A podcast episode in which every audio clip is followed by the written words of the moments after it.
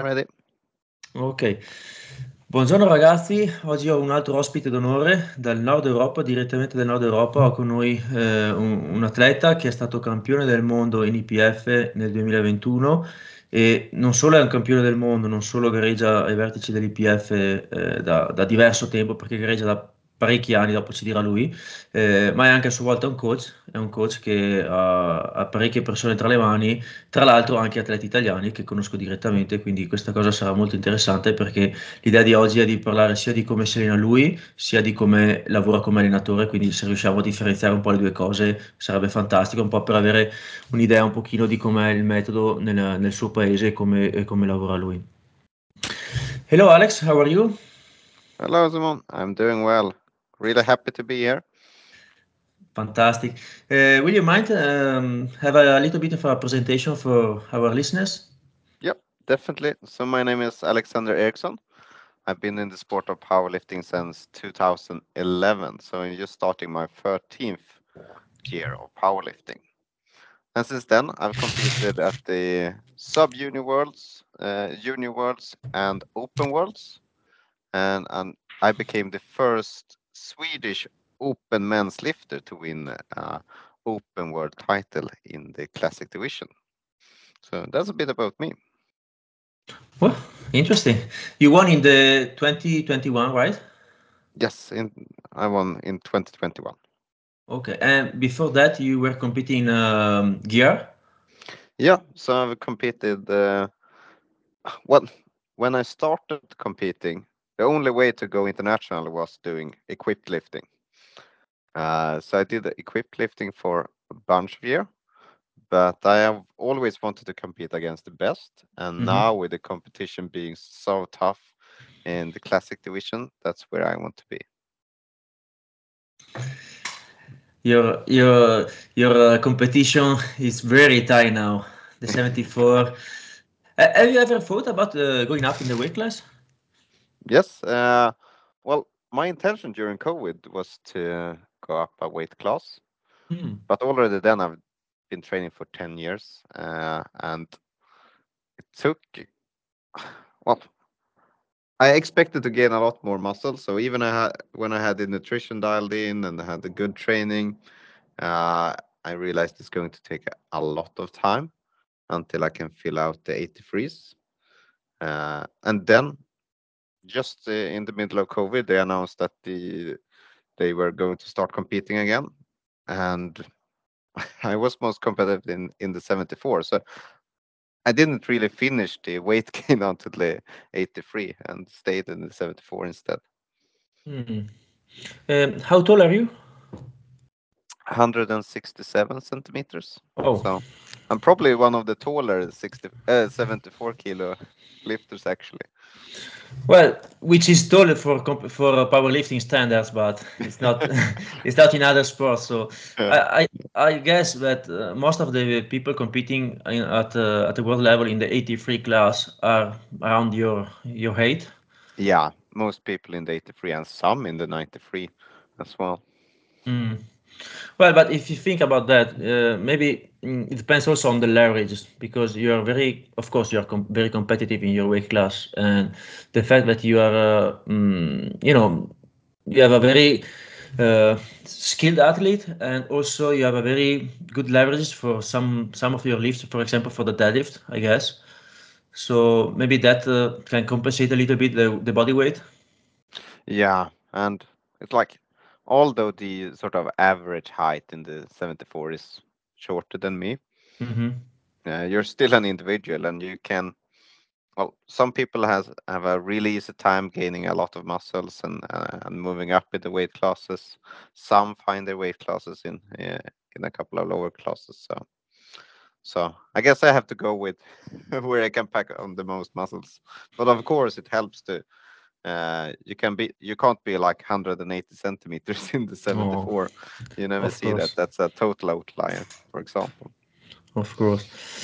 Um, so give me a minute. I will translate it and then we we go uh, Ha fatto una piccola introduzione Alex, mi ha raccontato un pochino il pan la diciamo la panoramica della della della sua storia nel powerlifting. Lui ha iniziato a gareggiare nel 2011, ha iniziato prima con con l'attrezzato e col gear, perché appunto mi diceva che lui il suo obiettivo comunque era quello di gareggiare contro i più forti, perciò, ehm, siccome all'epoca sostanzialmente il il il RAW non c'era e che comunque, ehm, diciamo tutto tutto l'ambiente, ehm, era orientato al gear, quello era quello che si era dedicato a fare, che tra l'altro non non me l'ha detto e non gliel'ho detto io, non gliel'ho chiesto, però se non ricordo male c'è un record, ehm, del mondo di panca attrezzato, dopo glielo chiedo per conferma. Ehm, e poi si è spostato nel RAW perché appunto mi diceva, ehm, il suo il suo obiettivo è è gareggiare contro i più forti e poi il il powerlifting si è spostato sul RAW e adesso sono lì quelli più forti e ha vinto nel 2021, ehm, la categoria meno 74 chili, è stato campione del mondo.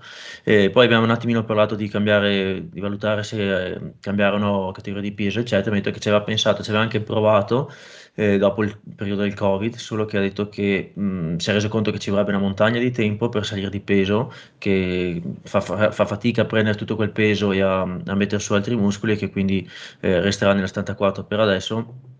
E per darvi 2 riferimenti, ehm, lui è 1,67 m come altezza e diceva che sostanzialmente è il più alto della categoria, perché tendenzialmente 1,67 m sono sulla categoria più alta, quindi giusto per darvi dei riferimenti, la gente sotto il 1,70 m gareggia nell'83 e mi diceva che ce ne sono anche, ehm, di altezza simile alla sua nella 93 che che effettivamente ci tornano i conti.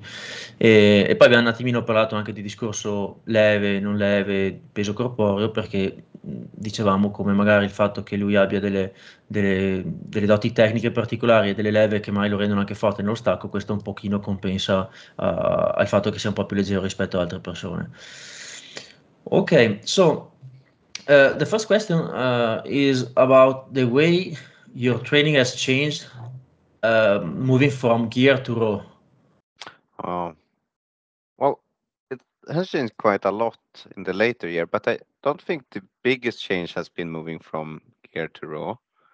Uh, the bigger change has been moving between different uh, different training methods. Like when I started competing, the like the only programs you could, could get your hands on was like Sheiko or some of the Norwegians programs, which are very focused on volume and quite medium intensity and are sort of percentage based.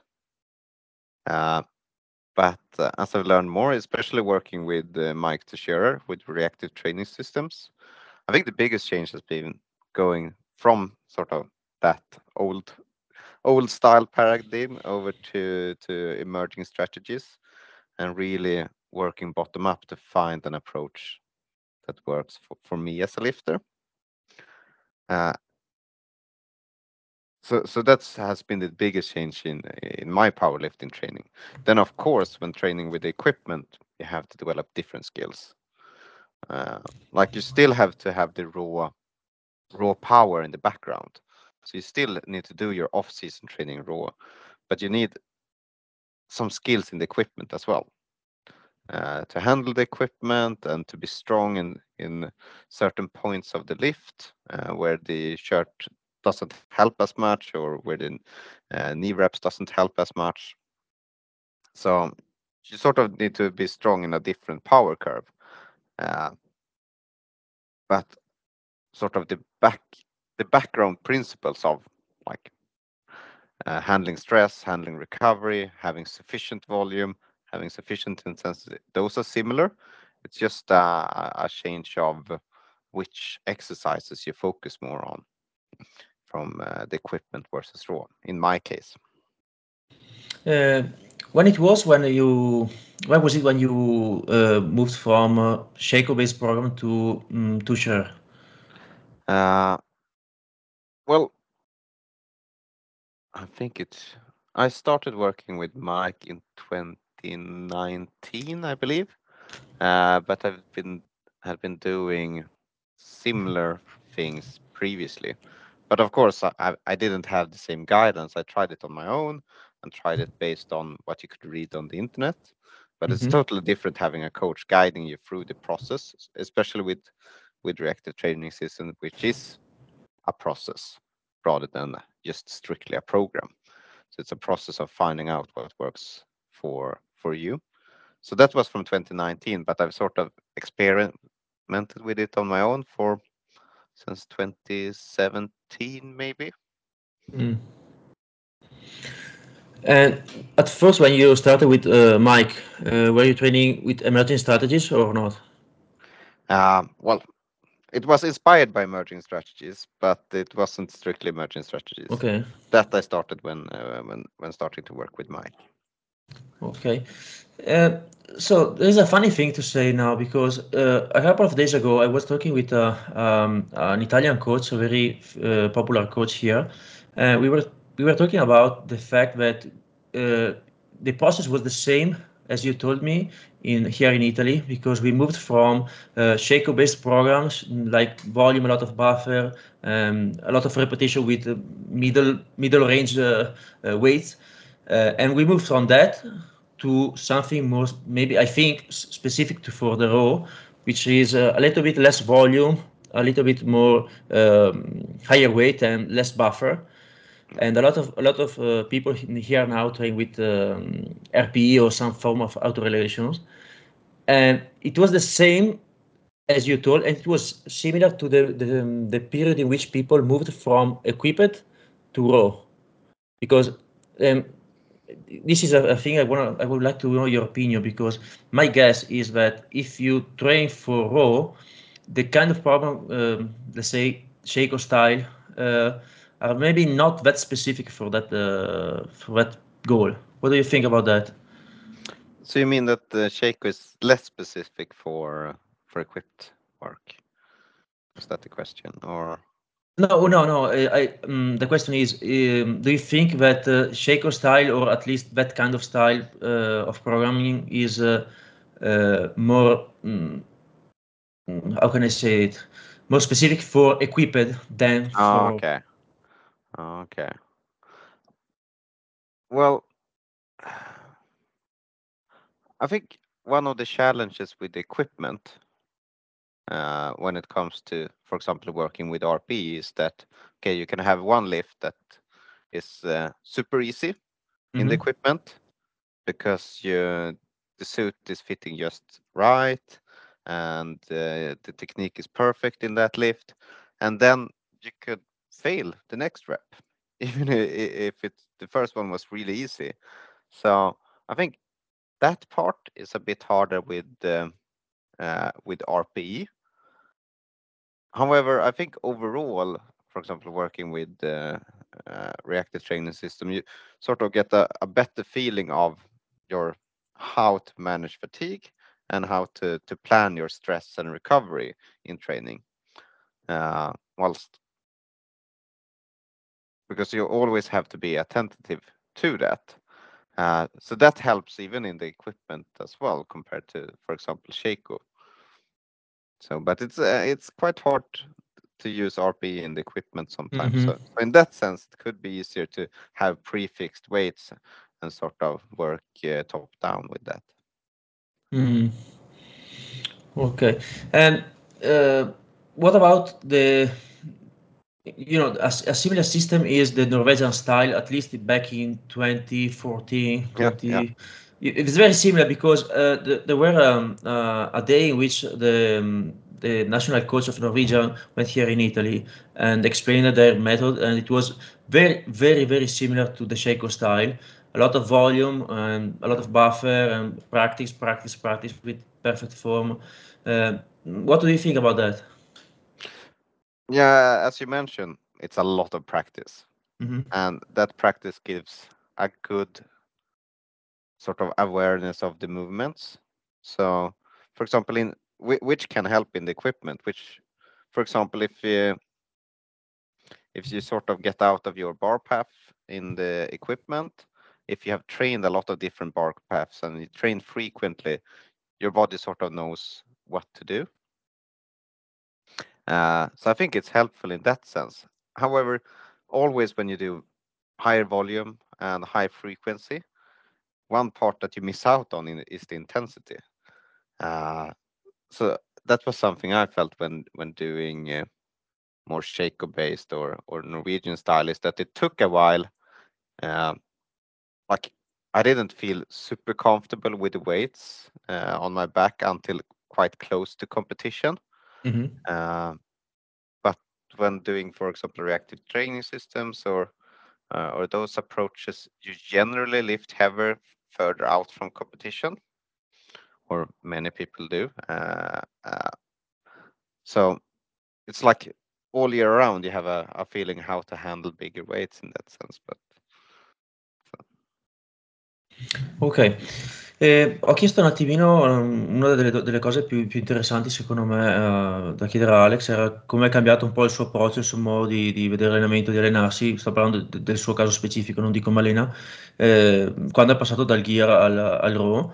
E, mm, allora mi ha fatto un po' anche qui una panoramica perché ha detto che è stato un po' un processo con diversi tentativi, si è allenato da solo per un periodo, poi, eh, poi è passato a Mike Tushire che è stato nel 2019 Abbiamo un po' parlato di, eh, di come è evoluto anche in generale il mondo dell'allenamento in quegli anni lì, perché eh, di recente, negli ultimi anni, comunque va molto di più eh, allenarsi un po' più tirando le serie, con RPE, con meno buffer, mentre tempo prima, che era un po' anche come si allenava lui, come ci siamo allenati anche noi, eh, erano molto, molto di moda i programmi alla Sheiko, quindi molto volume, frequenze altine e mh, lontananza da- da- dal cedimento, comunque un bel buffer grande, non tirare troppo, tanta pratica, eccetera.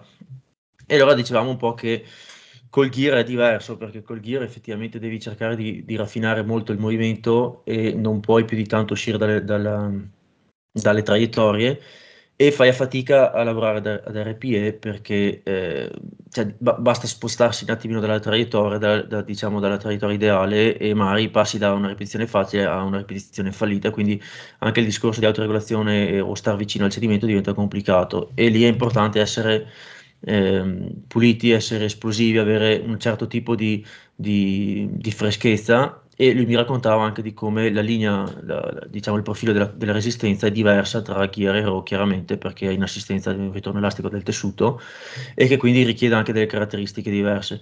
E in più mi diceva che eh, adesso col modo di allenarsi che hai, che, eh, che dopo è passato anche Emerging Strategies, non subito ma quasi subito con uh, Tusher, ehm, adesso è più diciamo abituato a eh, tenere pesi alti sulle spalle e non ha quella sensazione di sentirsi non pronto ai pesi, ai pesi elevati fino a sotto gara, che è quello che invece capitava spesso a lui, ma posso dire anche lo stesso per me, con eh, i metodi basati su, sulle le filosofie di Sheiko. Poi abbiamo fatto una panoramica con eh, la Norvegia, perché in 2014, giù di lì, eh, poco più, poco meno, andavano in Norvegia dei metodi che erano praticamente molto molto simili a quelli di Sheiko e anche lì erano basati sugli stessi principi.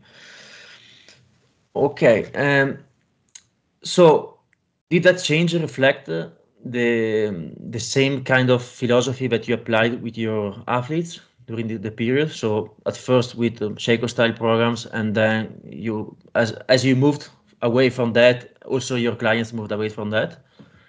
yeah, yeah, definitely. I had to work a bit on my own trying to understand the the reactive training systems before applying it on the athletes. Mhm. Uh, so it didn't change sort of right away when I starting to train more auto-regulated. Uh, but now everyone I coach follows uh, follows principles uh, based on uh, re- reactive training systems and emerging strategies, and then of course that can look very different from client to client. Some Mhm. uh, some may do really high volume, some may do quite low volume, but it's all about sort of following the individual response of the athletes.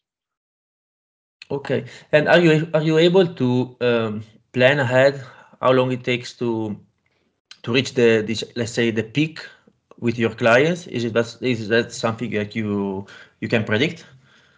Uh, yeah, it's quite predictable for for most of the athletes. I sort I know how long I can push them before they need a deload, and uh, usually, if I know I can push them for always like five and a half weeks, then we plan everything as if uh, we're doing five weeks blocks. Mhm. And then sometimes you, of course, you have to adapt. You can see that an athlete is really fatigued after four weeks. or Mhm. that they can stretch and do six weeks blocks from time to time. But for the overarching plan, we we sort of plan on the sort of safe side of what we know. And usually, I, I can understand it varies and depends on the clients and the characteristics they have. But uh, how long do you find that is the the most common period for the athlete to reach the peak? Uh, four or five weeks. Okay. Uh, so, for example, uh, for example, Gustav Hedlund, who I'm coaching, we know that we can push him for uh, four and a half week. We always know four and a half week works. Five weeks works sometimes when it's good in good shape. And four weeks is uh, is sufficient some blocks. So, for example, in a peaking, we always do on the safe side. So, so we do always do uh, the to the lower number of weeks. But for example, in off season, when you can get more fatigued without risking the performance in a competition, you can sort of stretch those blocks out a bit. Okay. And how do you plan the the pivot block between uh, the blocks? Do you choose two weeks, one week? How do you manage that? Uh, it's generally one week, Okay. but sometimes for timing reasons, you can do that two weeks. Uh, uh, or Mm. either it could be timing that you need uh, a, one week in between in order to time the peak for the for the next block, hmm or the athlete can be really worn out, or it could be just uh, other reasons in life. For example, going on a trip or, or something, then you can uh, sort of have two weeks as well. But generally, just uh, one week of a, a deload or pivot. And back then, when you t- were trained by Tuchscherer, how many weeks of pivot, pivot week uh, did he use with you? Uh, I generally trained five week blocks with one week Oh, pivot. wow. Okay. That this was in 2019. Yeah, from uh, yeah from 2019 we started. Oh, that's curious because back then uh, I've been training with emerging strategy by mm, the, the same team uh, of reactive training system back in 2017 and 18. And for me, it was six week uh, blocks. And between the blocks, there were two weeks of pivot, Okay. always two weeks. Yeah. Oh, yeah, that's interesting. Okay. Um, do you find that uh, the athletes need different pivot blocks based on their uh, body weight? Uh, not well. I can't see like any clear trends based on on body weight. Uh, not really based on that. Uh, uh, I actually like for me what one of the key things about the, the pivot is sort of getting a fresh fresh fresh start for the next block. So sometimes you just want to do something fun or something that the athlete really enjoys. So I let let that dictate a bit more uh, than Hmm. Strictly following training parameters sometimes. Of course, you have to reduce the volume to get less Mhm. fatigue, and of course, you have to do something different. But I also try to make the the deload of previous weeks a bit fun as well because you have to enjoy the process. Mhm. Ok. Eh, I'll translate a little bit. Give me a Yeah. moment. Eh, allora, stiamo parlando un attimino di, delle emerging strategies di, di Tuchscherer. E gli ho chiesto un attimino, adesso riassumo perché il discorso è andato avanti un po', eh, più o meno come, come lo gestisce, se le applica anche sui suoi atleti, mi ha detto che sì, sostanzialmente è una strategia che ha, man mano che ha sperimentato lui, ha capito un attimino, poi ha iniziato a implementarla anche sugli atleti che segue e lo, lo fa fare ma in qualche forma o variante, lo fa fare bene o male alla maggioranza. E, eh, come sapete, no, le emerging strategies hanno una, una, una struttura, un microciclo di una settimana che si ripete finché la prestazione continua a migliorare e quando si arriva al, al picco di fatica si fa uno scarico che lo, stavamo chiamando pivot, uh, pivot week.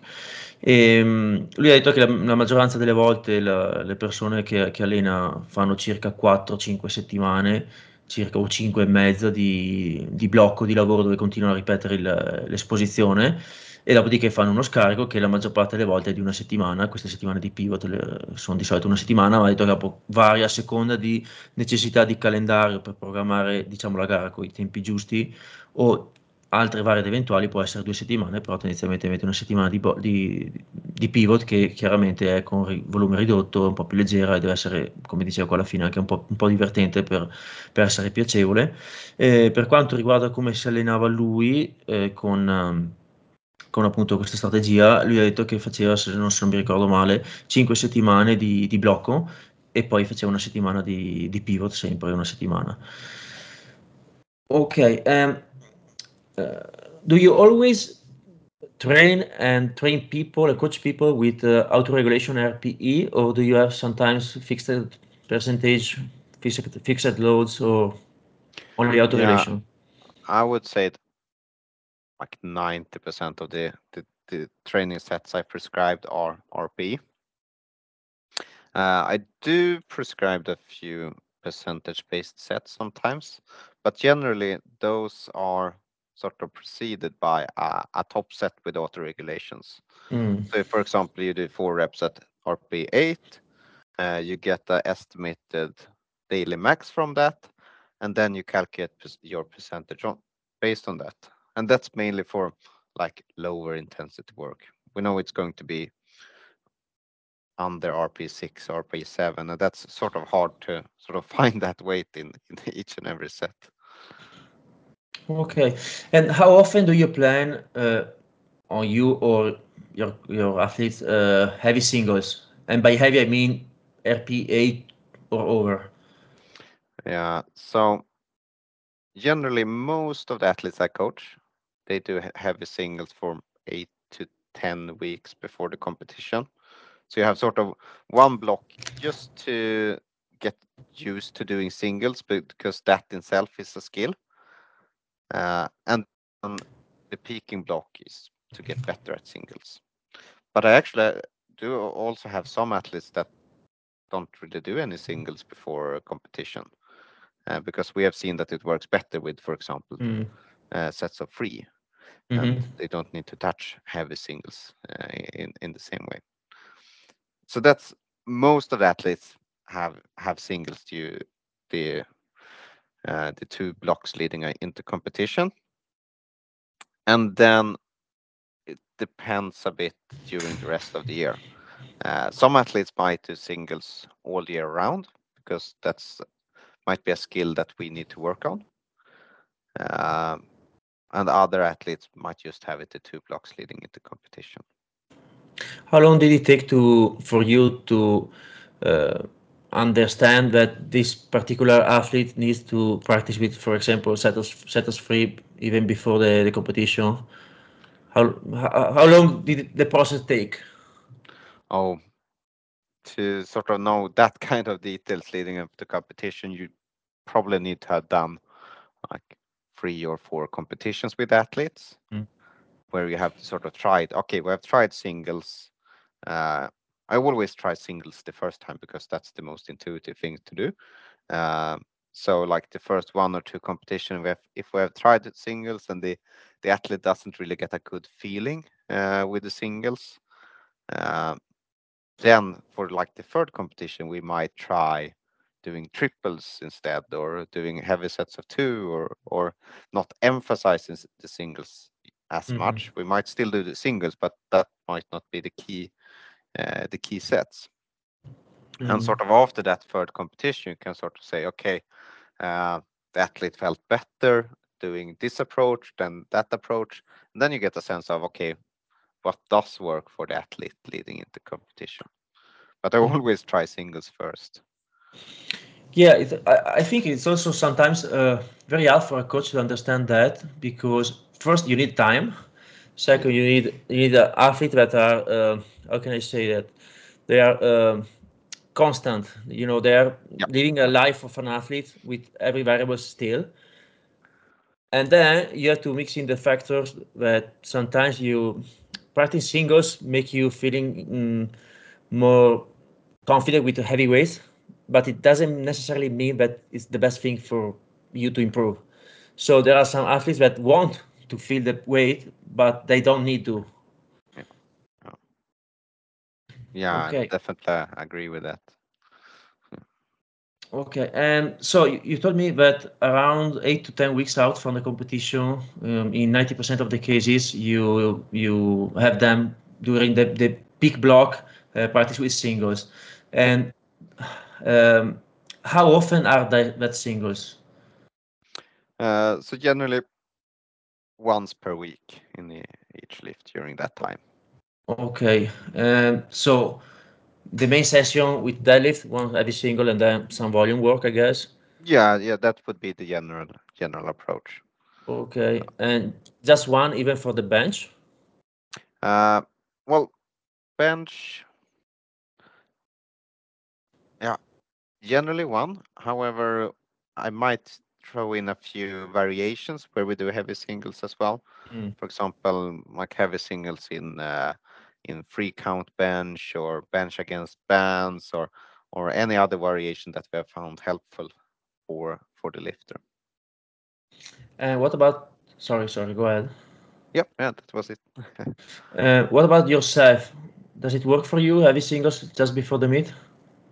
Yeah, in squat and bench press, I definitely want to do a, a few heavy singles. But actually, for me, I, I always do triples in the deadlift leading up to competitions.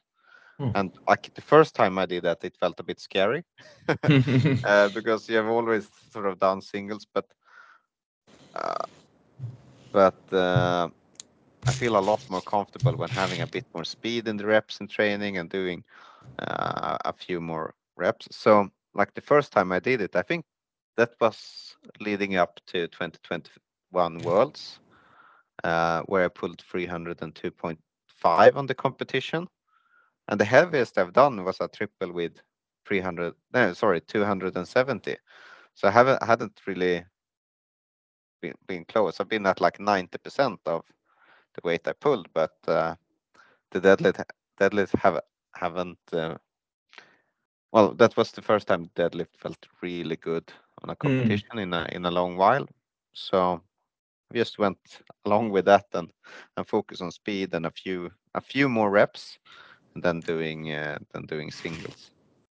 Uh, you know what? Uh, this made me think about something because I was talking about this the same thing with other coaches here in Italy, and mm, some of them told me that you know what? Sometimes the the, the deadlift just needs some uh, some good feelings, but not heavy weight.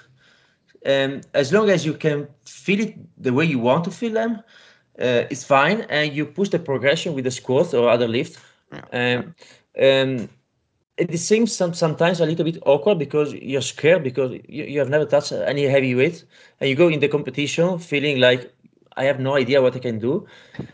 But you you push the strength with the with the squat and you kept the the skills with the somehow medium weight uh, deadlift uh, with a lot of buffer, and then you go on competition, you're fresh. Your nervous system is yeah. very fresh, so sometimes it works well. Yeah, it's been working really well for me. And looking back at my equipped times, I also had a real real trouble finding a good way to peak in the in the deadlift equipment because uh, well then you have to get a good feeling and you have to get a good feeling for the suit uh, and it's hard to do a lot of reps in the suit because the, the suit sort of slides around in between each rep and you that leads to different reps each time. So so what i ended up doing which was quite successfully when when peaking the last times in competition is that i did uh, i did like five to eight singles but uh, like every minute on the minute Hmm. uh, and it was on a medium weight uh, so i just kept the suit on for like 10 10 15 minutes and did all all of my singles with one one minute in between just and that uh, helped me maintain a really good feeling and then uh, when i pulled on competition like it felt really good so do you think there is some difference in this strategy between uh, people with different leverages? Um, let me explain. Uh, my guess is that mm, if a if a person has good leverage on deadlift and high weight, uh, very um, heavy uh, maximum weight. Uh, maybe for him, he doesn't need to practice that often heavy singles and he needs to to have the, the good feeling and sensation about the lift that is everything is in place they think is fine everything is okay. But maybe for uh, lower level lifters with not that good leverages and not that uh, high um, one uh, one rep max maybe sometimes they need to practice a little bit often uh, heavier weight. What do you think about that? Ooh, that's a hard one to say. It's like always into competition, you want to sort of practice sufficiently heavy to get a challenge that's similar to the competition day. It shouldn't be a max, but it shouldn't be like you you show up to competition and you don't know how to use your muscles. uh, and I'm not sure if it would be a difference between beginners and elite athletes here, but I like spinning away on a, on some thinking with athletes with really good leverage, since they are they need to rely on the technique a lot more. Mm-hmm. Uh, one of my feelings is that also if you have really good leverages, but uh, you lose technique and you have mm-hmm. to grind the weight through, you sort of get a lot more fatigue than someone yeah. With uh, sort of medium leverage and uh, a more grindy style. Um, for example, if the bar travels away from me in the deadlift, well, that's uh, then you have to really grind it grind it through. So. Well, maybe it's a trade-off because having good leverage make the, lifting mechanics easier, so you can lift mm, more in a better position. But at the same time, since you have that leverage and advantage, you also lift more weight. So yeah. the, the, the heavier the weight, the, the, the more stress you have on your body. So it's a trade-off. Okay, so give me a, mo a, moment so I translate because otherwise we, we go on and on and on. ok, ehm, allora gli ho chiesto un attimino di come gestisce le singole, quanto spesso fa far singole sia lui sia i ragazzi che allena e mi ha detto che nel 90% dei casi comunque fa praticare le singole alle persone che allena perché mh, insomma è una cosa, è richiesto in, in, in gara, è richiesto eh, l'abilità di gestire la singola massimale o quasi massimale, quindi è una cosa che si fa e funziona e quasi sempre lo fa fare per buona parte dell'anno, non, non, tutto l'anno, tutti, ma buona parte dell'anno. Comunque in linea di massima mi spiegava che a 8-10 settimane dalla gara eh, che lo considero diciamo la, la, l'ultima fase finale di picco. E dopo qua bisogna capirsi un po' con la nomenclatura. Comunque diciamo la preparazione alla gara nelle ultime 8-10 settimane lui fa praticare le singole praticamente quasi sempre e di solito ne fa fare una settimana per ogni alzata. Quindi una di stacco, una di panca e una di squat poi mi ha detto che in realtà di panca dipende a volte fa fa farne anche più di una mai con altre varianti, per esempio mi diceva la, la panca col fermo lungo al petto o con, uh, con, contro gli elastici, che mai può essere che faccia fare anche più di una singola pesante alla settimana, però tendenzialmente fa una, una seduta principale per ogni alzata in cui fa la singola e poi un po' di back off del volume. Questo a 8-10 settimane perché ha detto che insomma è l'approccio che di solito funziona e hai anche il vantaggio di sapere in gara cosa farai, di sapere eh, come ti senti con quei pesi, di essere abituato a insomma usare i pesi alti e tutto quello che ne consegue. Però mi diceva che dopo in realtà è un approccio che va anche un po' personalizzato perché ogni tanto capitano degli atleti che invece rispondono meglio del lavoro mai con più ripetizioni e non, e non, fa, e non facendo le singole. Eh, per esempio capita mai che fanno serie da 3 o da 4 e si preparano fino alla gara facendo serie da 3 e dopo mi ha fatto degli esempi su se stesso che per esempio gli è capitato eh, nel 2021, quando ha vinto il, il, mondiale, che ha detto che è stato il periodo in cui ha sentito meglio anche lo stacco, lui sostanzialmente non ha fatto singole pesanti, non ha tirato lo, lo stacco fino, fino, a poco prima della gara, non ha mai tirato e mi pare che mi dicesse che avesse fatto solo una tripla e nemmeno così pesante fino a, a poco prima, però in gara l'ha sentito, l'ha sentito molto bene, ha detto che stava molto in forma di stacco e da lì ci siamo collegati al discorso del quanto spesso tirare lo stacco o quanto spesso far singole di stacco E dicevamo come a volte un approccio che funziona molto bene, questa è una cosa che è venuta fuori anche altre volte su altri podcast con altri uh, atleti e coach italiani, eh, per lo stacco, soprattutto per chi è forte con carichi alti e ha delle buone leve di stacco, eh, a volte funziona molto bene tenere lo stacco un po' più leggero, un po' più tranquillo e sfruttarlo come lavoro tecnico dove si vuole cercare delle sensazioni in un certo tipo di, di, di posizione, di tecnica, in modo da tenerlo bello pulito e raffinato e si porta avanti la progressione tramite lo squat, quindi quello è diciamo quello che costruisce la forza e lo stacco resta sempre un po' più fresco lì di fianco come lavoro medio leggero, più tecnico, per avere poi un po' più di freschezza per non bruciarsi e arrivare in gara un po' più freschi e questa è una cosa che funziona molto. Da lì poi ho, ho, suggerito un po' una mia idea su questa cosa qua e che questa cosa qui secondo me funziona più facilmente su persone forti con massimali alti e leve da stacco e funziona un po' meno bene su gente più scarsa che magari eh, non ha queste gran leve di stacco e ha bisogno di farlo, di praticarlo di più, fare più roba di stacco, portare avanti la progressione anche in quello. E poi ci siamo un po' persi via con altre digressioni, però eh, sì, è un po' un compromesso e questo era quello che dicevamo anche alla fine tra eh, l'avere belle leve ti permette di sollevare più peso, di essere in una posizione migliore e quindi eh, di essere diciamo avvantaggiato, che in un certo senso ti permette di recuperare meglio, quindi di, di, di gestirlo anche la, l'alzata pesante, eccetera però c'è il rischio dovuto al fatto che comunque c'è tanto peso e anche lui mi diceva nel caso suo, per esempio, se si sbilancia un attimino e si stacca il bilanciere dalle tibie, si avanza un pochino, c'è tanto peso che hai detto sì, ho delle belle leve, però è tanto peso. La sbagli un attimo, la, sbagli un attimo la traiettoria e poi la paghi, nel senso che ti stanca tantissimo perché c'è tanto peso. È appunto un compromesso tra guadagnarci in efficienza, posizione e, fres- e, recuperabilità dalle leve, ma allo stesso tempo si supera una certa soglia di carico eh, diventa anche più pesante, tassante. Uh. ok. Uh, what about uh, variation? let's yep. still talk. Let's talk about the eight ten weeks out of competition. So we, we're still keeping the, the same period of between the. Um, you, you told me before that you use one heavy single a week usually. Yeah, yeah. Um, one heavy single. Uh, how many variations do you use in that period? Uh, so for for most lifters, they have one main session with competition style, uh, and then for the squat and, and deadlift, they might have a secondary variation, and most have a tertiary variation as well.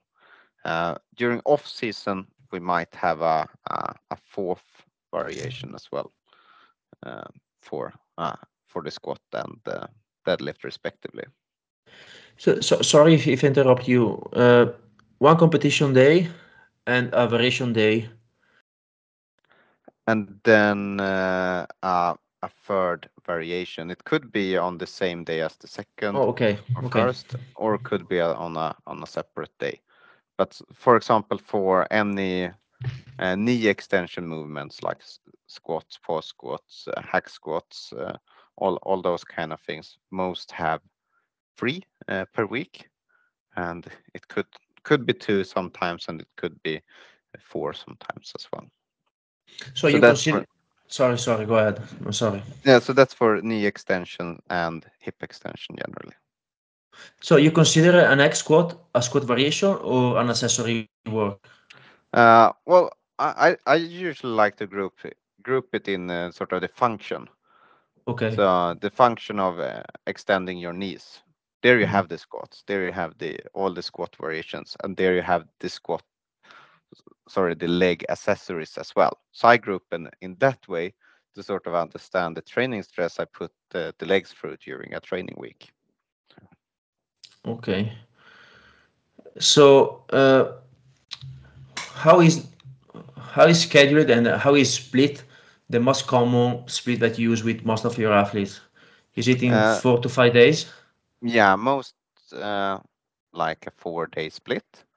And for mm-hmm. example, for the squat, a general thing would be to have uh, two squat sessions, one mm-hmm. with the competition style, mm-hmm. and one with uh, a secondary variation such as pause squat, tempo squats, or whatever works for the athlete. And Mhm. during that same session, or uh, we generally put in some volume work in in an accessory, sort of leg Mhm. press or hack squat or Bulgarian split, so- something that's easy to sort of gather the volume in. Okay. So that's And that's quite typical. okay. And is it the same thing for deadlift? Yeah, that's uh, it's usually similar for deadlift. And three to four benches? Uh, yeah, bench varies a bit more depending on uh, uh, on the the athlete, of course, but uh, generally, yeah, the lowest number of sessions is usually three for most of my athletes, uh, and I have some people benching five times a, a week as well. So Mhm. Um, you still keep just one uh, competition style bench or even more than once? uh, in in bench it might be two for some athletes. Okay. Okay. So Uh, what are the, the most used variations for deadlift? also for deadlifts, I would say pause deadlifts and Romanian deadlifts.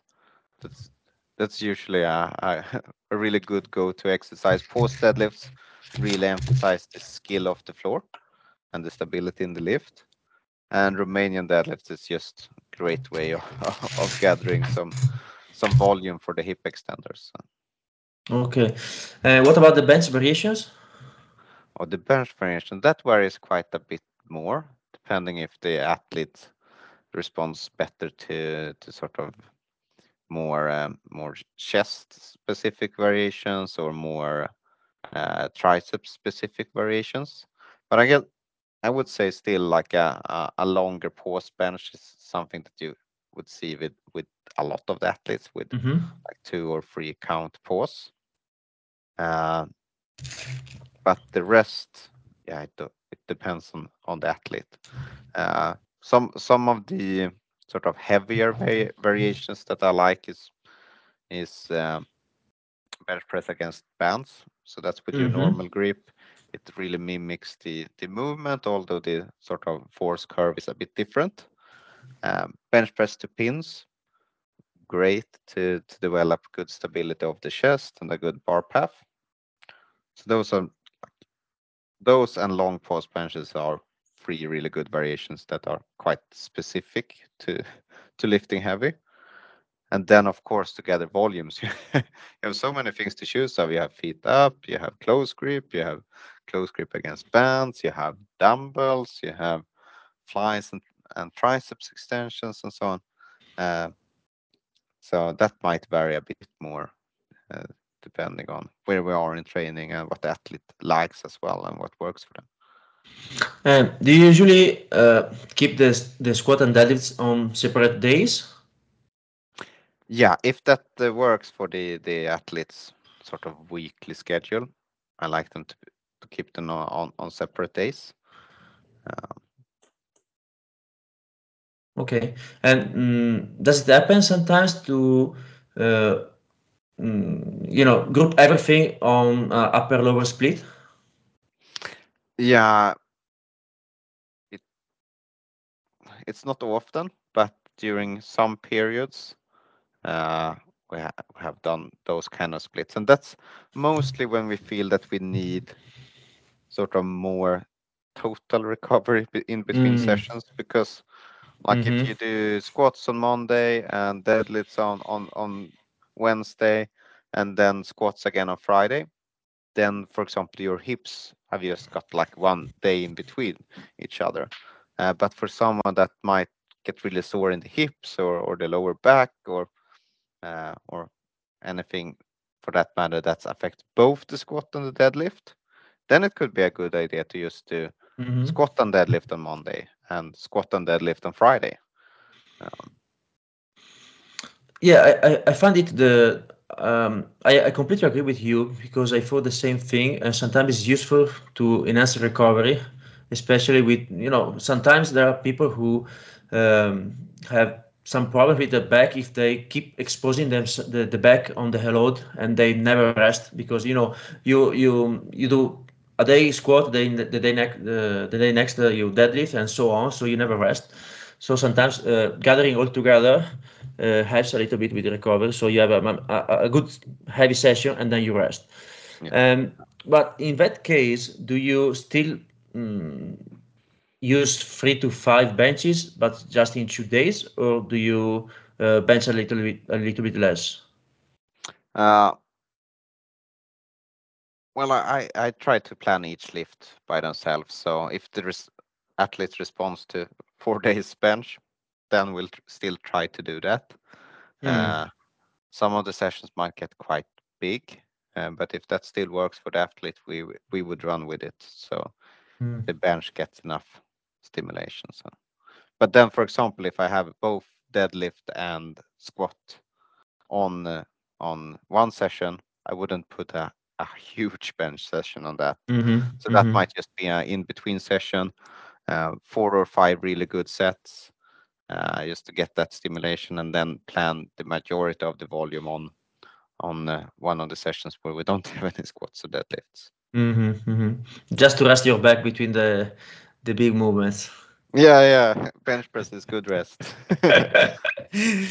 and uh, you know, uh, back in 2018, if I'm not mistaken, uh, yeah, in 2018, I create a survey in Italy, and uh, I I give them I give it to to most of the um, Italian lifter in the national championship, and the most common split uh, was the four days with uh, two squat, two deadlifts, and four benches. And it was very, very, very similar to what you're describing now. And it's still, I, I think, it's still now nowadays is the the most common one. You know, you, one day squat, the other day deadlift, and almost every day bench. So four benches or three to five, but most of the time four. Um, the second session is exactly as you described. So there is the the Monday the heavy competition style squat, and then on Wednesday or Friday the second uh, squat, which is usually 99% of the time a variation, uh, which is a little bit lighter and a little bit more volume. So it's very very similar to what you described.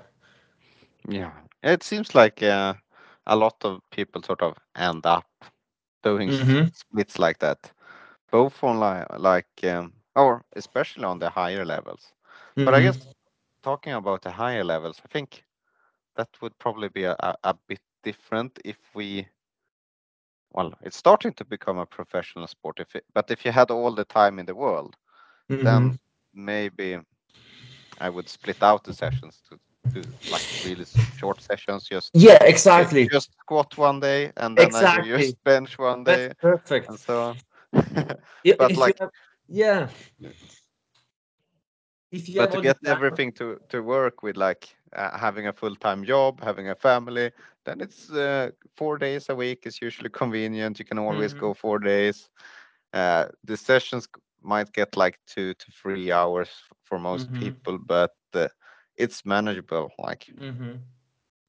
yeah i think most people will, will still end up doing something similar if even if they had the time but i i don't think they will do do that much difference style of training because after after all you, you have to consider the fact that you still need to recover so even if you have all the time I, I will do personally i will do as you said i will split in much more uh, smaller sessions so that I can focus very well. I do, let's say, one hour squat and the rest. And all the, the, the, the other time of the day, I will use it for some more accessories, some stretching, mobility, other stuff. But uh, the, the main things are, I, I think, are still the same. Uh, you know something something uh, extremely interesting is that uh, mm, a year back uh, a year ago, I interviewed here in uh, in the podcast uh, Eric Helms, yeah, and yeah. we, we talk about uh, the the split uh, and this time this, this the same stuff uh, as we are talking now and he said that in uh, new zealand uh, most people uh, practice with exactly the same speed you said now exactly the same. Uh, that's interesting. That's interesting because, like, independently of of who you talk to uh, when you go to to a world, it it's sort of well, there might be smaller differences, but you sort of get to that. Okay, Mhm. you you squat and benched, uh, sorry, squat and deadlift two times a week, hmm uh, and most bench press like three to five times a week. So, yeah, seems to work for a lot of people. It doesn't Yeah. mean that it has to work for for everyone, Mhm. but that's a that's a good place to start uh, when sort of designing a program, and then you can take it from there to find what works for you. Yeah, exactly. Yeah, you know, the, the only people that I, I I find out that train with completely not completely but different rules are um, very big heavier lifters Yeah, yeah, and or and or people on drugs on a lot of yeah, drugs. So they have different rules. But yeah, apart, apart from that, especially in the IPF, most people train the the way we are we are talking now. yeah. It seems seems to end up somewhere there. So. Uh, wh- why do you think the people on drugs train differently? well,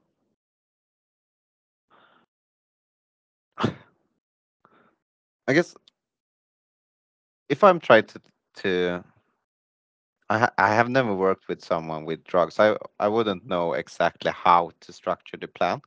But for example, when when I design a training plan for someone uh, that's a natural lifter, then I would sort of okay try to get sufficient volume to grow uh, your muscles over time, and then focus the remaining training stress on uh, on sort of intensity. Mm. So that would be the the general approach. Just get uh, sufficient uh, volume to grow and to sort of manage more training over time. But as an enhanced lifter, well, sufficient volume to grow, that's uh, probably just looking at the weights. So so it's uh, it's totally different and uh, and uh, I guess you have to be very mindful of sort of the progressive overload as well because your muscles will get a lot stronger than than you're sort of prepared for. As a natural lifter, you don't really have the problem that of getting too strong too fast, really. Ok. Ho chiesto un attimino a a Alex come, come gestisce la split nella maggior parte dei suoi atleti e è curioso perché alla fine gira e rigira eh, vedo che intervistando un po', un po' tutti facciamo tutte cose con, con una logica molto simile. E mm, mi raccontava sostanzialmente che la split più usata è su 4 o 5 giorni ma quella di, di sicuro più, più comune è quella su 4 giorni con due squat, due stacchi e dalle 3 alle 5 panche. E, di solito fa due squat dove il primo è competition style, cioè quindi quello da gara, eh, che è quella la seduta un po' più pesante, e la seconda seduta è una variante quasi sempre, che può essere con la pausa in buca, che può essere con la discesa lenta o roba di questo tipo, e dopo mai sulla stessa seduta ci aggiunge anche dei complementari di muscolazione, come può essere leg press o roba così. E, mh, la seduta, quella con la variante, e questo è un principio che vale anche per lo stacco, è tendenzialmente un po' più leggera, con un po' più di ripetizioni, un po' più di volume. Lo stacco praticamente mi ha detto la stessa roba e come varianti usa il spesso stacco con la pausa ehm, per migliorare un po' anche la posizione di partenza, mi diceva. E un'altra variante che usa spesso è lo stacco rumeno perché è- lo, lo- ritiene un buon sistema per, eh, per far volume, per, per creare un po' di lavoro. Per quanto riguarda la panca, la maggior parte delle volte dicevo dalle 3 alle 5 panche a seconda del, del caso. E come varianti, sì, qua ce ne sono molte di più, molte, molte di più. Ho detto che una che usa lui, che non è così frequente, è la, la panca con gli elastici, o se no, sì, pause lunghe. Ha detto che pausa lunga al petto è una variante che usa molto spesso su tante persone, funziona bene, o con la pausa sui pin ad altezza petto, sia per, per lavorare sul discorso pausa, sia per perfezionare un pochino le, le traiettorie della discesa e le simmetrie. E, mh, poi usa anche con, ehm, eh, la panca paralimpica, che noi chiamiamo paralimpica, insomma le varianti sono più o meno sempre quelle, dopo mi detto che chiaramente sono personalizzate a seconda del, del soggetto, se è un po' più carente nel petto, sui tricipiti, insomma in base a quello che ha eh, da lavorare. E poi niente, abbiamo un po' divagato sul discorso di, di utilizzare questa frequenza qua e questa split qui, dicendogli che eh, di fatto è quella che tutti quanti usiamo, che anche noi in Italia utilizziamo spessissimo questa qua, era un po' i dati che ho raccolto dicevano la stessa cosa. E, ha poi parlato, cioè gli ho, chiesto di, eh, se eventualmente gli è capitato mai di fare upper lower o di comunque raggruppare lo squat e lo stacco nello stesso giorno. E mi diceva una cosa interessante che era quella di cui parlavamo anche sull'episodio con Max Buccioni, eh, di come in alcuni casi per alcuni soggetti hanno bisogno di recuperare di più tra un'esposizione e l'altra alla schiena o alle anche e quindi conviene raggruppare nello stesso giorno lo squat e lo stacco in modo da avere più riposo i giorni dopo e, e quindi magari fai una sessione dove ci dai più pesante, però dopo hai più giorni di recupero e questo sia un po' variabile comunque da, da, da persona a persona a seconda di, di, di, come hanno bisogno e tendenzialmente fare tipo upper lower lo trovano o, o comunque con squat e stacco insieme eh, solo due volte a settimana li trova eh, degli approcci un po' più facili sul recupero. La panca non è detto che la raggruppi su upper lure, ma se quella persona ha visto che funziona meglio con quattro panche a settimana, anche se lo squat e stacco sono raggruppati in, insieme, comunque mai tiene la panca spalmata su quattro giorni. Ehm, poi gli ho chiesto, secondo lui, come mai gli unici che non seguono, diciamo, queste logiche qua e in maniera abbastanza diversa eh, sono le persone che utilizzano farmaci, che si dopano, oppure persone molto pesanti di peso corporeo. E mi ha detto che non ha molta esperienza con atleti che usano doping e, e che comunque lì le, le, regole un pochino cambiano, no? Perché noi abbiamo noi inteso eh, atleti che gareggiano nelle federazioni con il test antidoping e, e che presumibilmente si, si, si spera siano, siano natural, ehm, hanno bisogno di fare un po' più di volume, un po' più di ripetizioni, di costruire un po' di lavoro e di costruire muscoli e che questi discorsi qua iniziano a essere un pochino diversi quando c'è, c'è, di, mezzo, c'è di mezzo i farmaci e il doping. Uh, so, um, talking about deadlift, yeah. Do you, do you think that uh, for a sumo lifter, training regular as well could help? Um, I think for some it might help. Uh, for some, might not matter. uh, for me personally, I do feel that I get quite a bit out of sort of Romanian deadlifts Mm. Uh, because it really challenged the, the hip extensions. Uh, and I can get a lot of volume in. Like doing a, a sumo deadlift for me, it's a really short range of motion. It's a really low time under tension. Uh, so to really get that sort of uh, metabolic stress on the muscles, then I would need to do a lot of reps sumo. uh, doing a good set so set of eight to twelve Romanian deadlifts really hit, hits the hip extensions in a good way. So I think uh, could be helpful the, to sort of have a few additional exercises than uh, just only the sumo deadlift. But that, of course, depends a bit on how your deadlift looks as well. Do you find it uh, easier to recover the Romanian deadlift than the regular deadlift? Uh, well, I get more sore from the Romanian deadlifts actually. uh, ma- ma- mus- muscle wise, but as for yeah. general fatigue? Yeah, yeah, yeah. So, so I get more fatigue from regular conventional deadlifts, but I get more soreness from uh, from the Romanian deadlifts. And some some sessions I might be looking for uh, for soreness, but and some session I, I might be looking for more sort of central stimulation. And Mm. Yeah, my general impression is that with Romanian deadlift, you can use it as a mm, uh, a stressor that can stimulate the muscles better than the regular deadlift in general, Yeah. and it suits better with higher repetition, especially with straps and slower eccentric, which is something that sometimes miss in the deadlift training in general because you don't have that range of motion, you don't have that eccentric component, yeah, and yeah. it's it's getting taxing to to to obtain that in a regular deadlift or in a sumo general sumo deadlift. So sometimes it's convenient to do with Romanian deadlift. Yeah, definitely, definitely. But I, I feel one of the things I can, which is a positive from like regular deadlift, is that for me at least, I need a lot of or I get a lot of static strength in my lower back from from uh, Mm. conventional deadlifts uh, because I really have to to work with my core and lower back to maintain the position. And I think that might help a bit for the sumo deadlift as well Mm. when you re- have to pull a really heavy weight off the floor and you have to just grab the bar and push push push push push push until it leaves the floor. And if I didn't have sort of that static strength in the core and and the lower back, my back would sort of crumble and I would get out Mhm. of position. So I think if it's something I would get from conventional deadlifts, it's sort of that static strength. Mm. So is that something that you program often with clients or only in particular cases? No, it's more that's more case case to Okay, case. ok. E ho chiesto, ho chiesto a Alex eh, se programma o, come- o cosa ne pensa di programmare e allenare il regular per chi fa sumo.